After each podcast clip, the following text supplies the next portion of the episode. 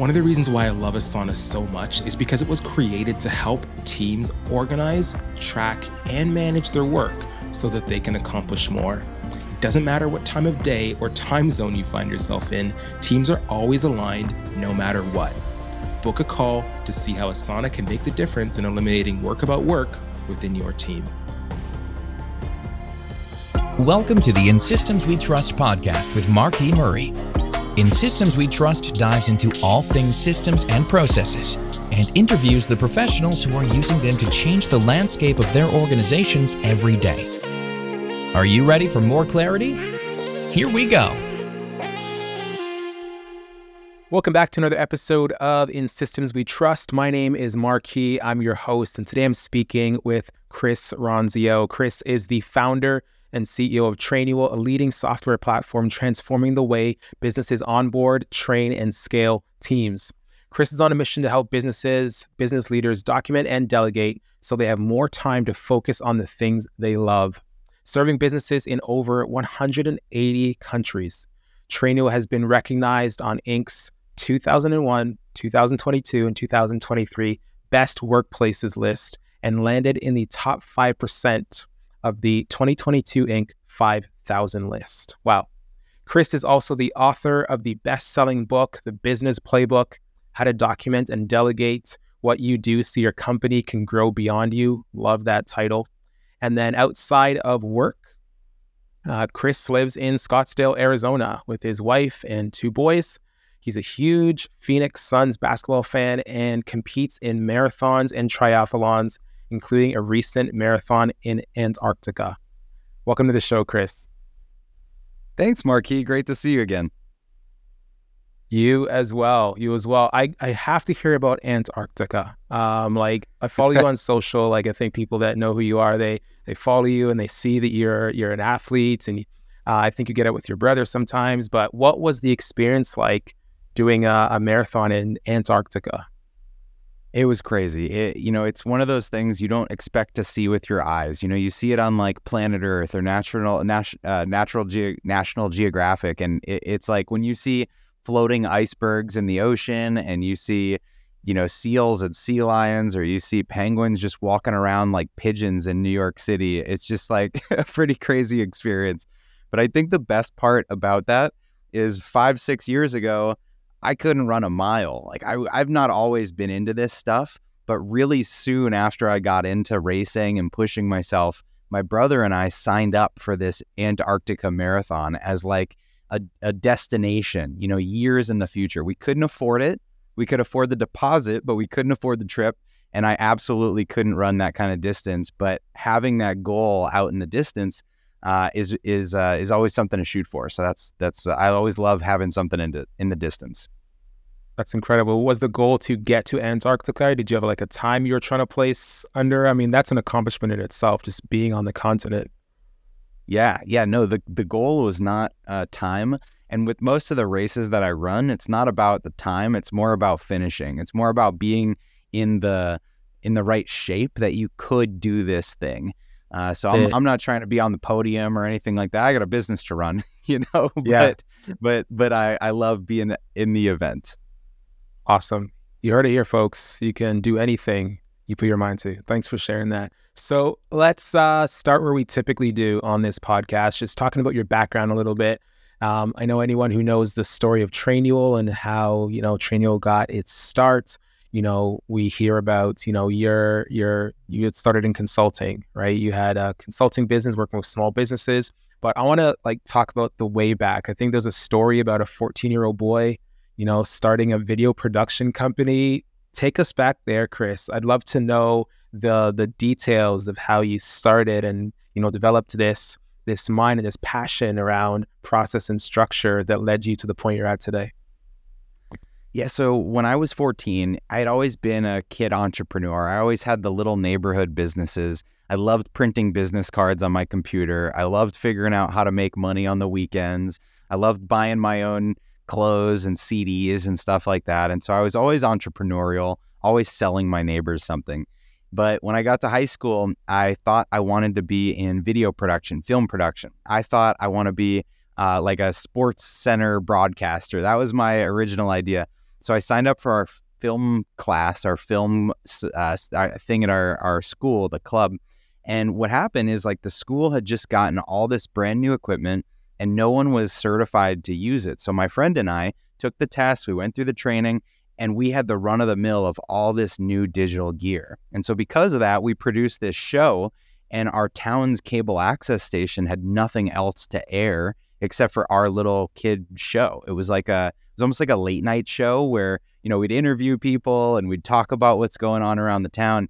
And so all you could watch on our cable access station was like the bulletin board of what's happening like in the town gazebo and then our half hour show, you know? and so and so our show would air like dozens and dozens of times per week and it got to be uh you know where people would recognize us in the grocery stores and be like, "Oh, you're the you're the kids from TV." And so people started asking like, "Could you film my cousin's wedding or could you film my son's bar mitzvah or my this my grandpa's birthday or something like that?" And we realized we could make money with video. And so that's where it all started. 14 years old, making money doing video stuff. And that evolved pretty quickly as we started doing events at the school. We did talent shows, we did soccer games, we did a big cheerleading championship that they hosted at the school. And I saw that we could make a lot more money if we filmed an event and sold it a hundred times to the participants in the stands rather than doing one production for one customer. And so that's really where the business started to take off. And through high school, through college, I grew this business to where we were not only just doing, you know, events and productions in my state, but all over New England where I grew up, then up and down the East Coast, and then I start bidding on these big national jobs. And pretty soon we're doing events all across the US, all 50 states.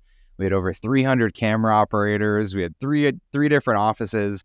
And in building that business, I realized that the most important part of scaling a business is your operations, is that you can consistently operate and consistently deliver the same product to your customers it was almost like a franchise model. You know, if you go into any Starbucks, you get the same experience.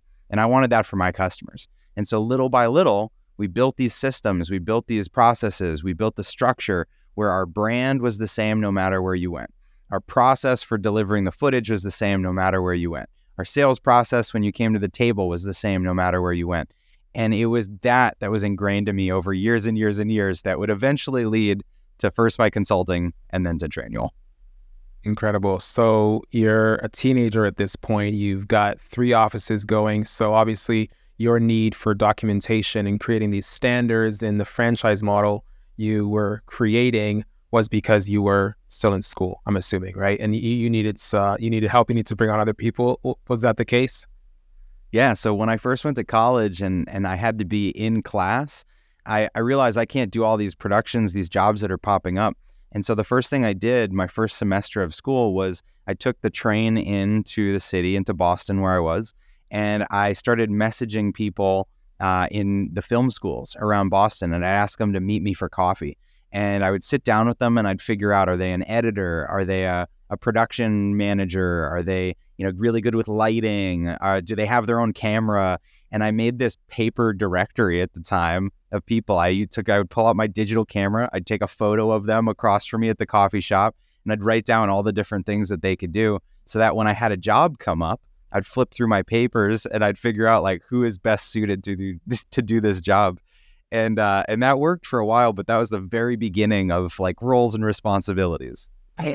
That's why I'm so glad that you're here today. Like I don't know if that's anywhere else. And like, I had no idea about like that very specific detail. So incredible. Okay. So lots of learning. Um, I understand you had an exit from that video production company that led you into your consulting, which is organized chaos. So, so kind of tell us about that and how you transitioned then from video production, late night TV star to, you know, this consultancy owner, you know, doing systems and operations for companies. Yeah, so the the video production business, you know, I had that for 12 years. It was so much fun. I learned a ton. It was it, just a joy to build. I love the people that I worked with. But as it got towards, you know, year 10, 11, 12, I was getting a little burnt out. We were doing a lot of volume, like a lot of productions. I was traveling a lot. Uh, and even if we would hire production managers that could run the events, um, you know, my my only real passion was like how do, how do I either get us bigger productions, bigger contracts, or be innovative with our tech and figure out new ways to do things. And so for a while it was like this innovation playground and and then that stopped being exciting to me. And so what happened was I had a director of operations that was ambitious and he wanted to take on a bigger role to run the company. And so I thought, why don't I treat this business like an owner instead of being the the CEO, instead of being the president? What if I just step back to being the owner? So I put uh, our our director of operations in charge. He became the president of the company. I took myself off payroll, uh, so no no job, no employment, and and for about six months, I trained him on every last thing that he needed to know. And so to kind of fill my time to find something else for me to do, I started telling my other entrepreneur friends, "Hey, uh, if you want, I could work at your office one day a week and work on your systems and learn your industry and and you know I was just throwing it out there. It was like I don't know what I'm going to do, so let me just do this. So over that next year, I without really knowing it built up a really great consulting business and realized my video company could run by itself. So I sold the video company to a competitor and went all in on consulting. Started hiring employees for the consulting business, and uh, and started scaling the consulting projects. And what I learned there is that process and operations is industry agnostic. It didn't matter that I grew up in video productions. It mattered that I knew how to replicate a service. I knew how to automate things with technology. I knew how to create a division of labor to make things more scalable. And I could apply that to every different business that I worked with. And so for the next few years, I started just making operations manuals, making training videos, uh, process mapping out different businesses and improving how they did what they did. And what I saw is that over and over and over again, I would be delivering people a Dropbox folder of their SOPs or a few YouTube videos. And that was how I was doing my engagements. And I thought, man, if I really want to grow this consulting business, I need some proprietary IP. I need something that's mine. And and so that's where the idea for Trainual came from.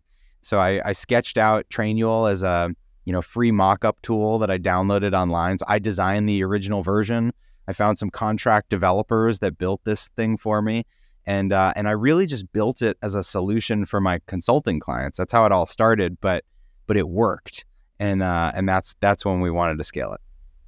The rest is history. I love that. And the fact that at that point you knew that the Dropbox Google Drive version wasn't scalable. Um, and to take that information and knowledge and to create something that potentially was, because I still see that all the time when I meet with customers, when we're looking and we're doing discovery for our clients and going through, we're like, all right, let's do some, let's understand how you work. Like we're doing some mapping or we're looking at their processes and it's like, okay, show us. And what typically happens, and it's funny every time it does, is the owner or the business leader will take us into their Google Drive, open up a folder, and pull up a, a rogue uh, Word doc or Excel spreadsheet and say, yep, this is how we do everything.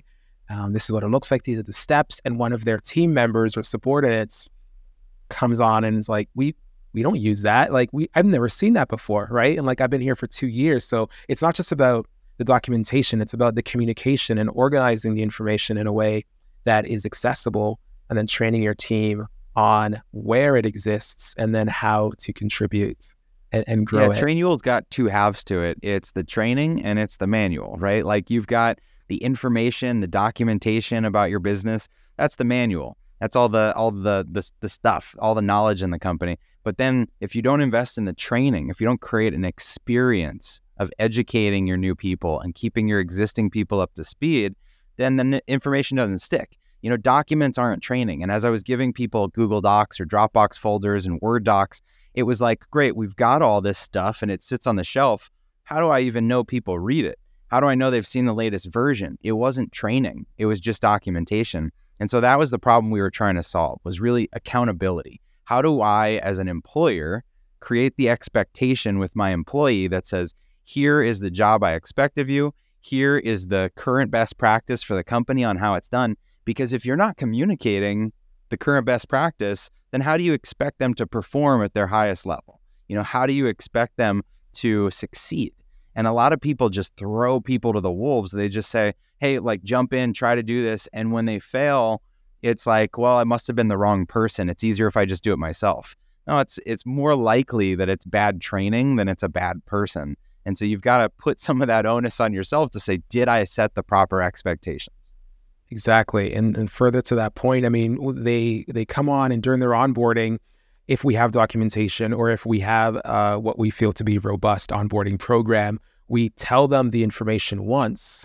We might show them where it is, and we think because we told them once, right, that that should be enough, right? That they were hired as the expert, the SME, and and and that's enough, right? Like I did my job as a leader, go do it. But to your point, yeah, like if, if there is a missing link or if there's something that they don't understand, there's a, a breakdown in the process, it's likely that the that the leader, you know, the person that's setting the, the expectations on process didn't spend the time to train properly, didn't communicate early enough or often enough, where that information then, you know, stuck with that that new hire. So definitely a huge issue. Yeah. And totally. so I'd love to understand some more of those challenges, like your experience going from the original consulting business to Trainual and um, obviously your role looks a little bit different now, but what would you say are some of the the common issues that you still see small businesses facing when it comes to organization or their, their lack of, and then delegation?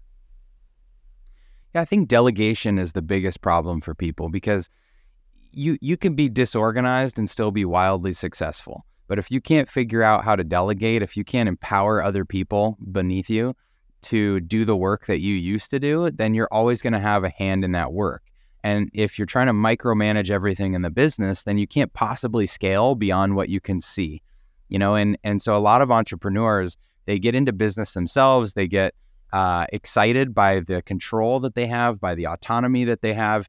And when you bring in other people, instead of feeling like you're empowering them and giving them autonomy, you feel like you're compromising your own leadership and autonomy by handing things away. You know, you're giving things away to other people and you can't control how it's done. And if they're not doing it exactly like you want it done, you start to feel insecure and you start to want to jump back in and, and be all over that person. And so, a really big hurdle for people to get through is how to delegate, is being comfortable with delegation and focusing on not the way that someone gets there exactly, but the end result somebody else could achieve the same end result and have a different path to get there. And maybe their path was more efficient, more effective, more innovative. And now they create this new best practice for the business. But if you don't give anybody that that wiggle room to be able to innovate, then your company will never outgrow you. So it's it really is about enabling people. So one example I, I've been giving recently is, you know, chat gpt came out a year ago. Everybody talks about that as like this it's this superhuman thing that you can ask you know this this llm anything and uh, and it can get you a big way uh, toward whatever the task you're trying to do is right?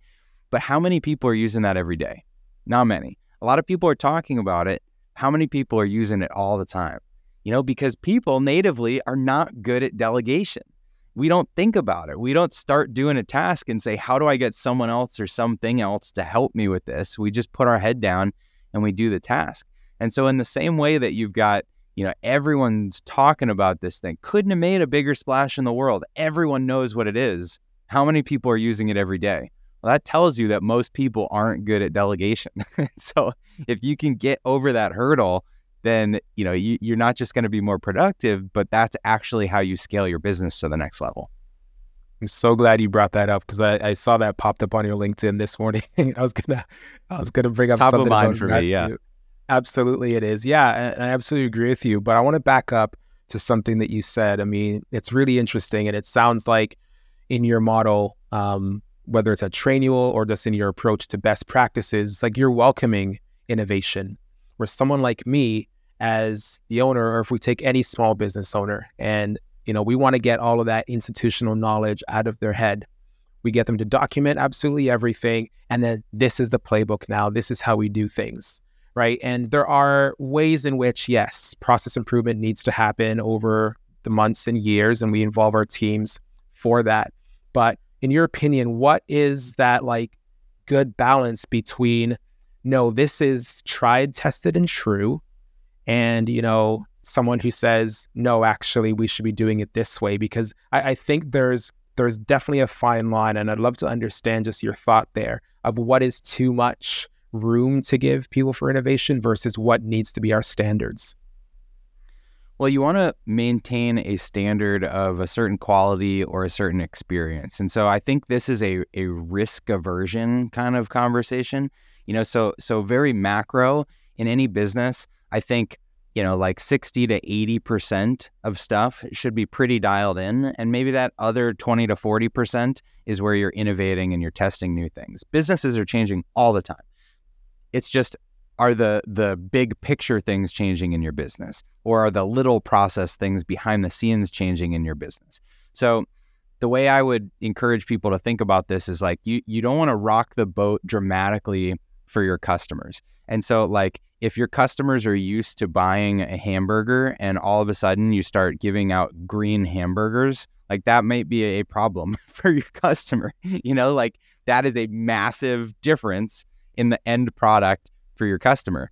But if behind the scenes in the kitchen, you're like, well, we used to assemble the burgers like this and we cook the bacon last and we're always waiting for the bacon to finish. Well, maybe let's start cooking the bacon first so that it's done as soon as I'm ready to assemble it. Now you've like cut down, you know, millisecond off your burger assembly process. Like that's not going to affect your customer. That's shaving time off of your process. And those things businesses should be innovating on constantly. And so, what I always encourage people to think about is like your best practice is only your current best practice. How you do things today is the best way you've figured out how to do things. That is like the high water mark for how we do this type of process. But anybody within the company should have the ability to suggest a better way to do it, to innovate. And that should be celebrated across your company. That's how you build this culture of innovation is by saying, you know, any type of like lean improvement, anything that anyone wants to suggest, we're willing to try, we're willing to test, and if it works better than the old way, now we've got a, you know, save as new. Now we've got a new version of this process of how we do things and we roll it out to everyone. And that's the way that innovation works. It's just a matter of is your company set up to enable that consistently or is change management, is innovation in your company really hard? Is it a laborious, boring, long process that takes forever to change something? Or can you do that dozens of times a week and make sure that you're rolling it out to people, that they're always with the new current best practice? Uh, and and that's how you you get an edge on your competitors is you're always doing things better. So good. Um, I wrote down something you said earlier, like your your best is only your best right now, right? Like your best practice is only your, best practice right now. I think that that's so true, and uh, that definitely answers my question on how we innovate and how we open up space to um, to to innovate. One question that I always get asked. Um, I, I did a talk yesterday, and it's funny you bring up the thing about the hamburger. I have a similar demonstration where I talk about like how to make toast right? And it's really simple. Everyone knows how to do it. And then I get people to stand up and we talk about different ways that we make toast and we we see what the differences are. And I'm like, there's no wrong way to make toast, right? There are just different ways that we do it. The problem exists when we're all in the same kitchen making toast for our customers and we're all doing it differently. So there are those misalignments. And if you don't standardize some of those things, right? But then if you're not asking the questions on how you made yours or you know what you do to get it so nice and golden brown um, then that's when you run into issues yeah so, and some people would say oh how, how do i make a toast i stand up and clink my glass and address the room you know like if you don't if you don't like if wow. you don't give the the description of like exactly what you want the end result of what you're trying to do people can can perceive that in so many different ways because how people hear you is through the lens of their whole experience. It's who they are. It's it's not and so you as a company have to have your company way of this is what we mean as a company not this is how all of our people interpret this chris do i have your permission to take that line and insert into my speaker notes that's the part about the it. clinking of the glass that's genius um, Go for it. it's so true so anyways um, the question I was going to ask you was, and the one that I get asked often is, when it comes to documentation and standardizing our processes, where do we start? We're be- we're dealing with a lot of busy business owners, um, business leaders. They're managing teams. They've got budgets. They've got their day to day, and they feel like they need to stop everything. They feel like they need to just put a pause on current operations and create that space so that they can document things. But that's not realistic in a lot of cases. How do you respond to where do I start? Well, think about a documentary of a famous artist or something. Like I saw uh, Ed Sheeran or Taylor Swift, like or or J Lo, like these documentaries popping up on Netflix. You know, where where did they start documenting? It's like whenever they decided to make the film, they started documenting. Like they they there was a day where someone just started following them around, and that's when the story begins, right? Like you'd have to just start. It's not about capturing everything. It's not about stopping your whole life and saying we're going to do this thing because your business just can't stop.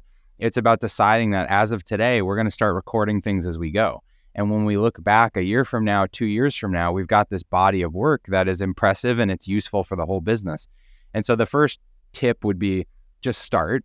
My second tip would be start where you have the biggest fire. You know, so for some people, they have very different needs, like why they would start documenting, why they would start, um, you know, capturing knowledge for their business. So for some, it may be we want to open a second location by the end of the year.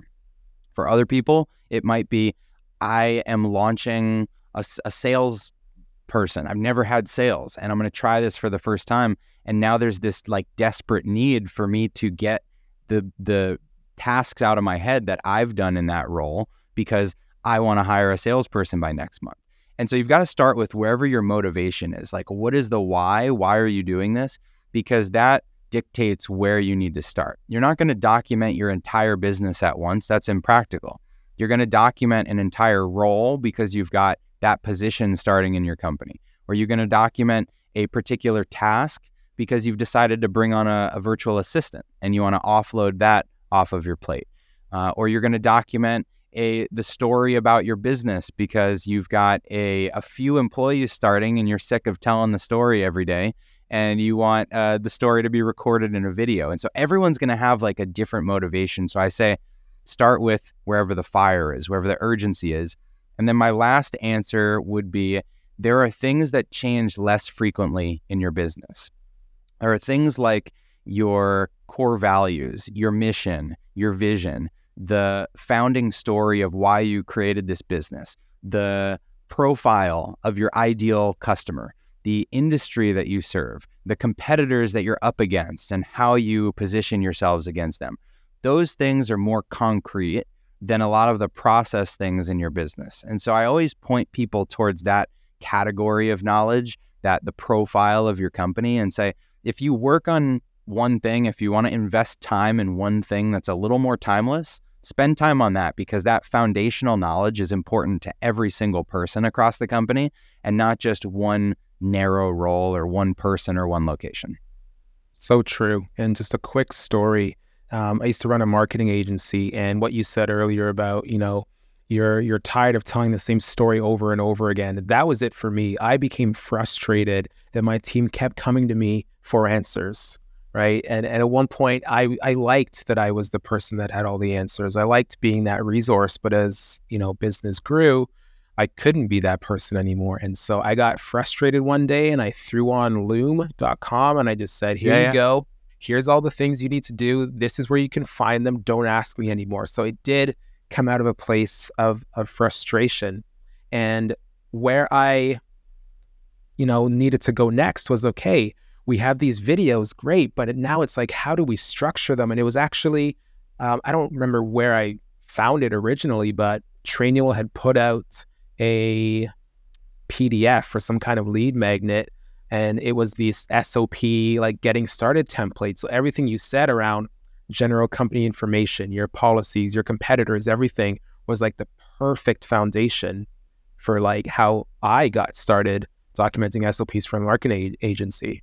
So thank you mm. for that. Yeah. No, I'm glad you found that. That's great. And and and it's so true. Like it's those those timeless things. If if you and I sat down and we got coffee, uh, just as fellow entrepreneurs, and you're telling me about your business, like you share that with some passion, with some enthusiasm, because uh, because we can relate, and you want to tell me about why your business is important and why it's special. But yet, so many founders, so many leaders don't put that same attention into their new employee onboarding. Like you don't capture that story and and explain why your company's different like you would to an investor or to a peer to all of your employees. And if you want your employees rowing in the same direction, you want them aligned with the mission, you've got to pitch them in the same way you'd pitch an investor. So it's really important to capture those stories. I agree. I agree. I'd love to ask though, and this kind of touches on what you what you shared earlier, but we understand that when it comes to documenting where to start, just just start. It's really that simple. We we start with the role, we start with what's most important. Maybe don't focus, maybe focus on, you know, what won't change, you know, um, immediately. But how much documentation would you say in these early stages is too much? How much like detail is too much? There are schools of thought that believe that in 2023, we don't need to tell someone every single step. They should just understand it. We, we make these assumptions. And one thing that I often um, reflect on is the statement Am I the only person who knows this information? And would others benefit from this information? And we know that yeah. the answer is always yes. But again, like, in your opinion, how much is too much? When do we kind of pull things back? Because I think owners and leaders are hesitant, hesitant, sorry, to get started because they're just overwhelmed with the amount. Yeah, yeah. There's you can't assume that people know what to do, even if it's 2023. You can't assume. I saw this ad the other day. I hadn't seen it in years, but it is. It was this European, this old European ad. You know, it's old because it's in four by three. It's not even like a widescreen ad. But you've got this guy that's he's kind of on a hill and he's running up the hill, he's jogging up the hill, and he's tired. And so there's this car parked along the side of the hill, kind of on a cliff. And he stands next to the car and he starts to lean against it to stretch out his legs because he's tired. This other guy's driving up the hill and sees this man, and he gets out of his car, goes over to help him, and pushes the car off the cliff. And because he assumed that he is not stretching, he's trying to push this car off off the cliff. If you could imagine that. And so when when we assume like we could jump in and do something entirely wrong. You need to have the right instructions. You need to have the right clear expectations. And so how much is too much? That's going to depend on how big the company is. You know, like how much is too much for someone with 5 employees versus 500 employees is going to be very different. What I would say is that uh, like I said earlier, you've got this like 60 to 80% of your business that doesn't change as frequently. And then you've got all of the space that you innovate. And so you want to change, you want to uh, document the things that don't change as frequently, and you want to document the things that touch the most number of people. So just like you said, can someone else find this useful? I always think, is there some knowledge that is, you know, it, it needs to be known by the entire employee population? That's very high ROI. Let me write that stuff down. Is there other knowledge that needs to be known by this role, this job title that I've got 20 of. You know, like when I, in my video company, when we had 300 camera operators, it's very important to document the, the consistent processes for camera operators to set up their camera and their tripod and how to name the files that were coming out of the camera, right? Because that stuff was being done so frequently in the business. It's less urgent to document processing payroll because there's one person that does that. Uh, and you know the counter argument to that would be, well, if you've got these mission critical things like processing payroll, uh, even though one person does them, you want a backup. You want someone to know how to do that if the if the one person is is sick or or you know not around. And so so you're always thinking through like, can I get high ROI from uh, documenting this because so many people need to do it consistently, or is there a big risk to my business if I don't have a backup? Is there is there you know w- is this kind of like an insurance policy? I'm writing this down so that there's continuity and the company can keep running. Hey, if you're enjoying the episode, I need to ask you a favor. Would you just take a minute to leave a quick rating and review? This helps the podcast get in front of other listeners just like you. Any help to get the word out is always much appreciated. Thanks for listening. You're making me think of um, it was a video you did years ago now where you're you're walking and you're in the office and you've got a stack of ball caps on your head.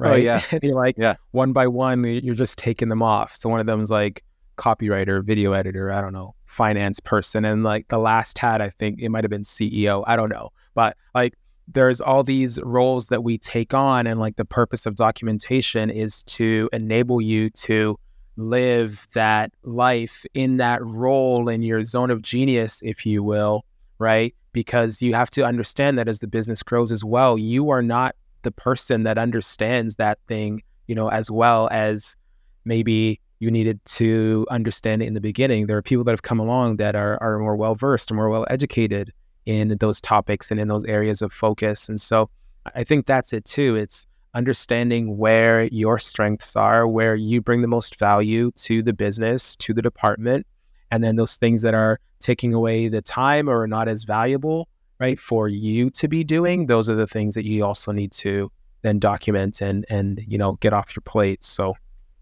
I Yeah, just yeah. I, I love that ad. First of all, that was so fun to make. And then, uh, actually, I don't know if you saw this version of it, but when Daymond John came on as a, an investor from from uh, Fubu, he we reshot that same ad with him doing it with all the hats on his head because he started Fubu stitching hats and selling them out on the corner. Like he was hand making hats. So he so it was kind of a funny meta little story about like you go from making hats to taking off the hats in the business.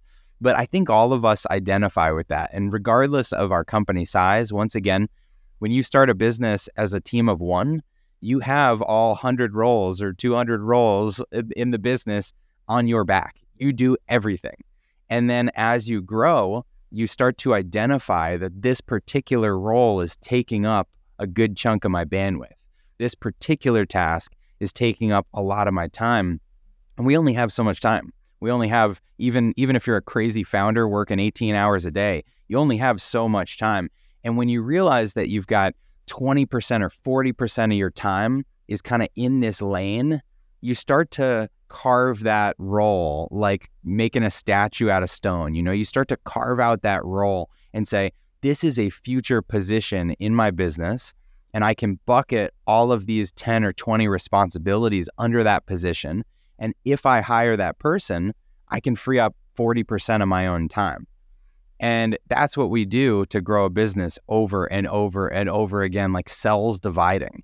You know, like you you start doing everything and little by little you shed roles, you shed responsibilities, but the only way that you can adequately delegate and shed those responsibilities is with clear instructions. Because again, like we said early on, if you don't give people the instructions, you can't expect them to do the thing correctly. And if they do it wrong, you recoil and you pull it back, and that's why you can't grow. It's so true. And then it's like you have now documented and you can delegate. And now, as the founder, what can you do with all of that time, right? That you're now getting back. I know when I left my corporate job and started the agency years ago, which I'm no longer operating anymore, but my goal was to experience some sort of freedom, right? Everybody wants freedom. And we think when we start these businesses that that means you're going to be taking trips and, you know, doing whatever you want and having time at home with kids and family and, you know, buying whatever, right? We'll all have different versions of it. But you realize really quickly that without the proper documentation, without the proper structure and the systems, you end up working this job that you created for yourself that you now hate and is silently, slowly killing you, right? You're you're getting to this point of burnout. You're not enjoying things like you were before. And maybe this isn't you, Chris. I don't know. I'm talking about myself.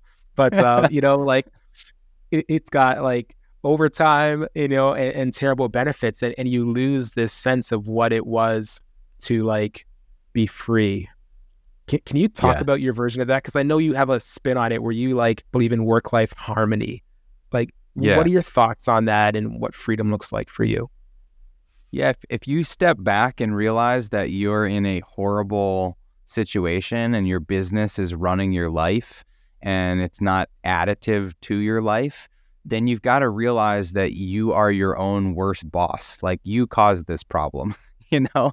And you you really need to re-engineer the business and start with what is the the what are the constraints that I want to put on myself? how much am I going to work? What commitments do I have in, in my family or personal life that I need to work around? And so I've always believed in putting those personal things first in, you know, scheduling all of the the, you know, trips with my kids and the date nights with my wife and the, you know, the dinners and ev- everything that I want to do. Put all that on the calendar first and then work fills in around it.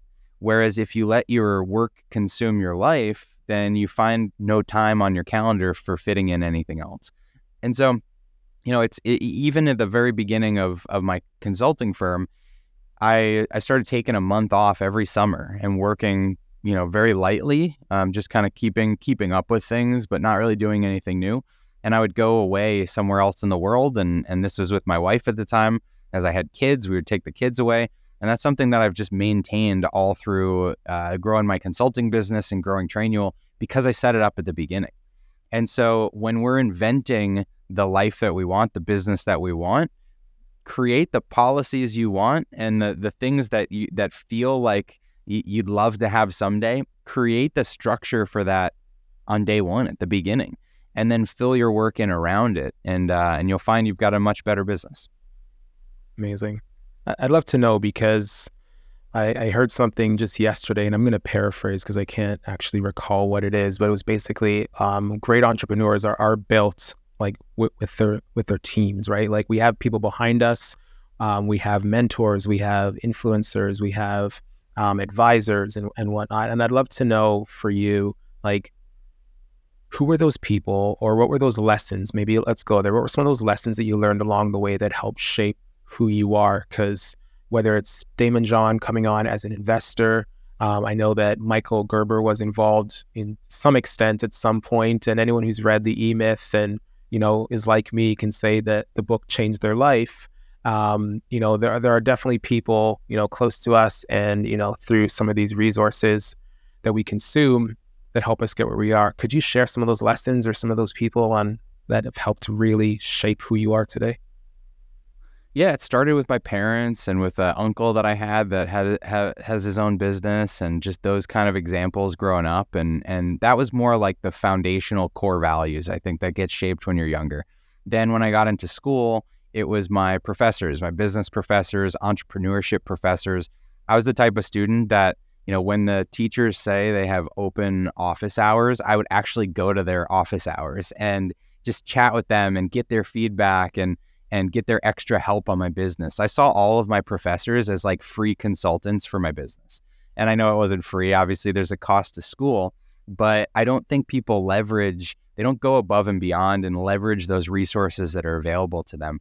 Like even today, I make offer the the offer o- open door to any of our employees. Like anytime you want help, with your goals, with your career, with what you're doing in work, like book time with me and I will be a free consultant for you to just help you with that. And, you know, every few months I get one person that takes advantage of that of over 100 employees. People just don't often uh, act on their opportunities. And so that's something I always did growing up was whether it's my my professors or mentors that I'd meet in the business community, or I'd read a book by an author and I would email them and tell them everything I liked about the book and thank them for for the content in the book. And when you do that over and over and over over decades, you build a, a big network. One of my mentors told me that your network is your net worth. And I'm sure that's kind of like a cliche thing, but that always stuck with me. That the more people that I get to know, that I authentically help and make a part of my life and keep in touch with, the the more opportunities I'm going to find that I wouldn't otherwise have. And it's not about, you know, um, like forcing things to happen. It's just about having a, a big enough network and and that when the opportunities arise, I have visibility to them. You know, I'm like I'm like in the room or I'm in the conversation and and I think you can create some of that. Someone else told me if they could go back to the beginning of their career, they would spend all their money to buy the nicest suit they could and go to the nicest party they could. And you know, like that that it's really all about how can you be in the room with the right people. And so that's that's been a driving factor for me. When I was in uh, you know, EO and these other mastermind groups early on, I made it a point to go to every member's office.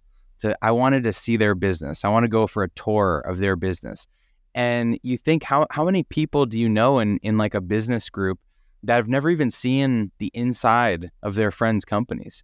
You know, but if you go, if you make that extra effort, how much you're you going to learn? How how you know much more will they like you for for you know ha- taking a peek into their world? And so that's been a big lesson for me is really lean in, get to know people, uh, especially when you're just getting started.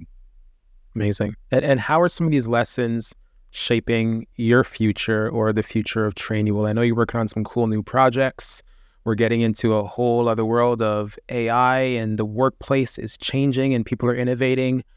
Well, what are you taking away from this and how are you applying it to your future? What's next for you? Well, for me, I guess on the on the mentorship side, I've always had people that that I look up to, that I watch, that I follow, uh, because I believe it's my job to become the CEO Trainual needs next year today.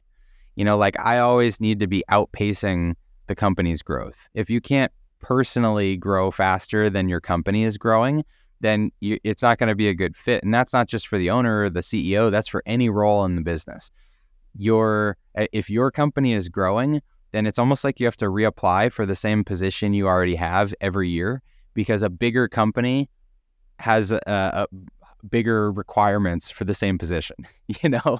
So I'm always trying to push myself and learn from people a couple steps ahead of me. On the AI front, I mean, we're always innovating. One of the benefits of having my video company for 12 years is that it went from you know, cameras were they're over the shoulder cameras with SVHS tapes and analog like editors to video CDs to DVDs to HD DVDs to Blu-ray to flash drives to video on demand to live streaming. And the cameras were turning over every 6 months. Always had new tech. And so it became kind of baked into me that we we always innovate. If you're not changing things every few months then you know you're you're gonna fall behind. And so I think I've taken that same approach to to building Trainual, and that we're always looking for new software tools. We're always carving out new roles. We're always making the product better, and you have to do that if you want to stay in business. I love that, and thank you for sharing that. Uh, you may have already said it, and it's okay if you did. But are there any closing thoughts, anything that you haven't touched on where you need to communicate the message or the reason for documentation, why someone needs to start now. I'd love to close that way. Yeah, you mentioned freedom, and you also mentioned the the LinkedIn post I put out earlier.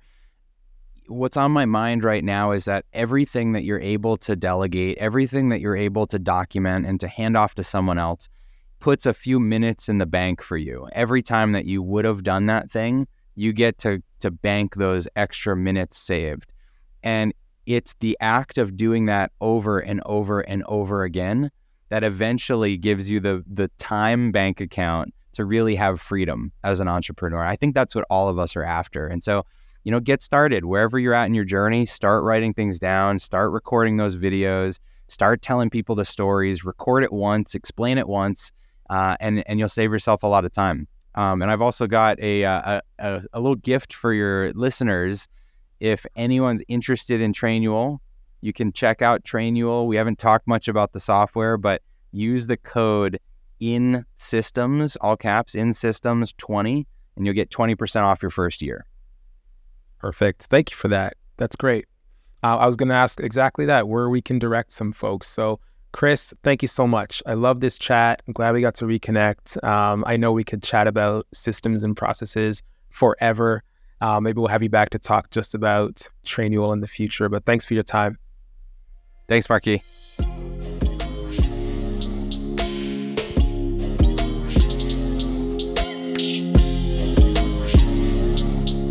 Thanks for listening to the In Systems We Trust podcast with Marquis Murray. If you liked what you heard today, hit subscribe so you don't miss an episode. Don't forget to rate the episode and share it with a friend.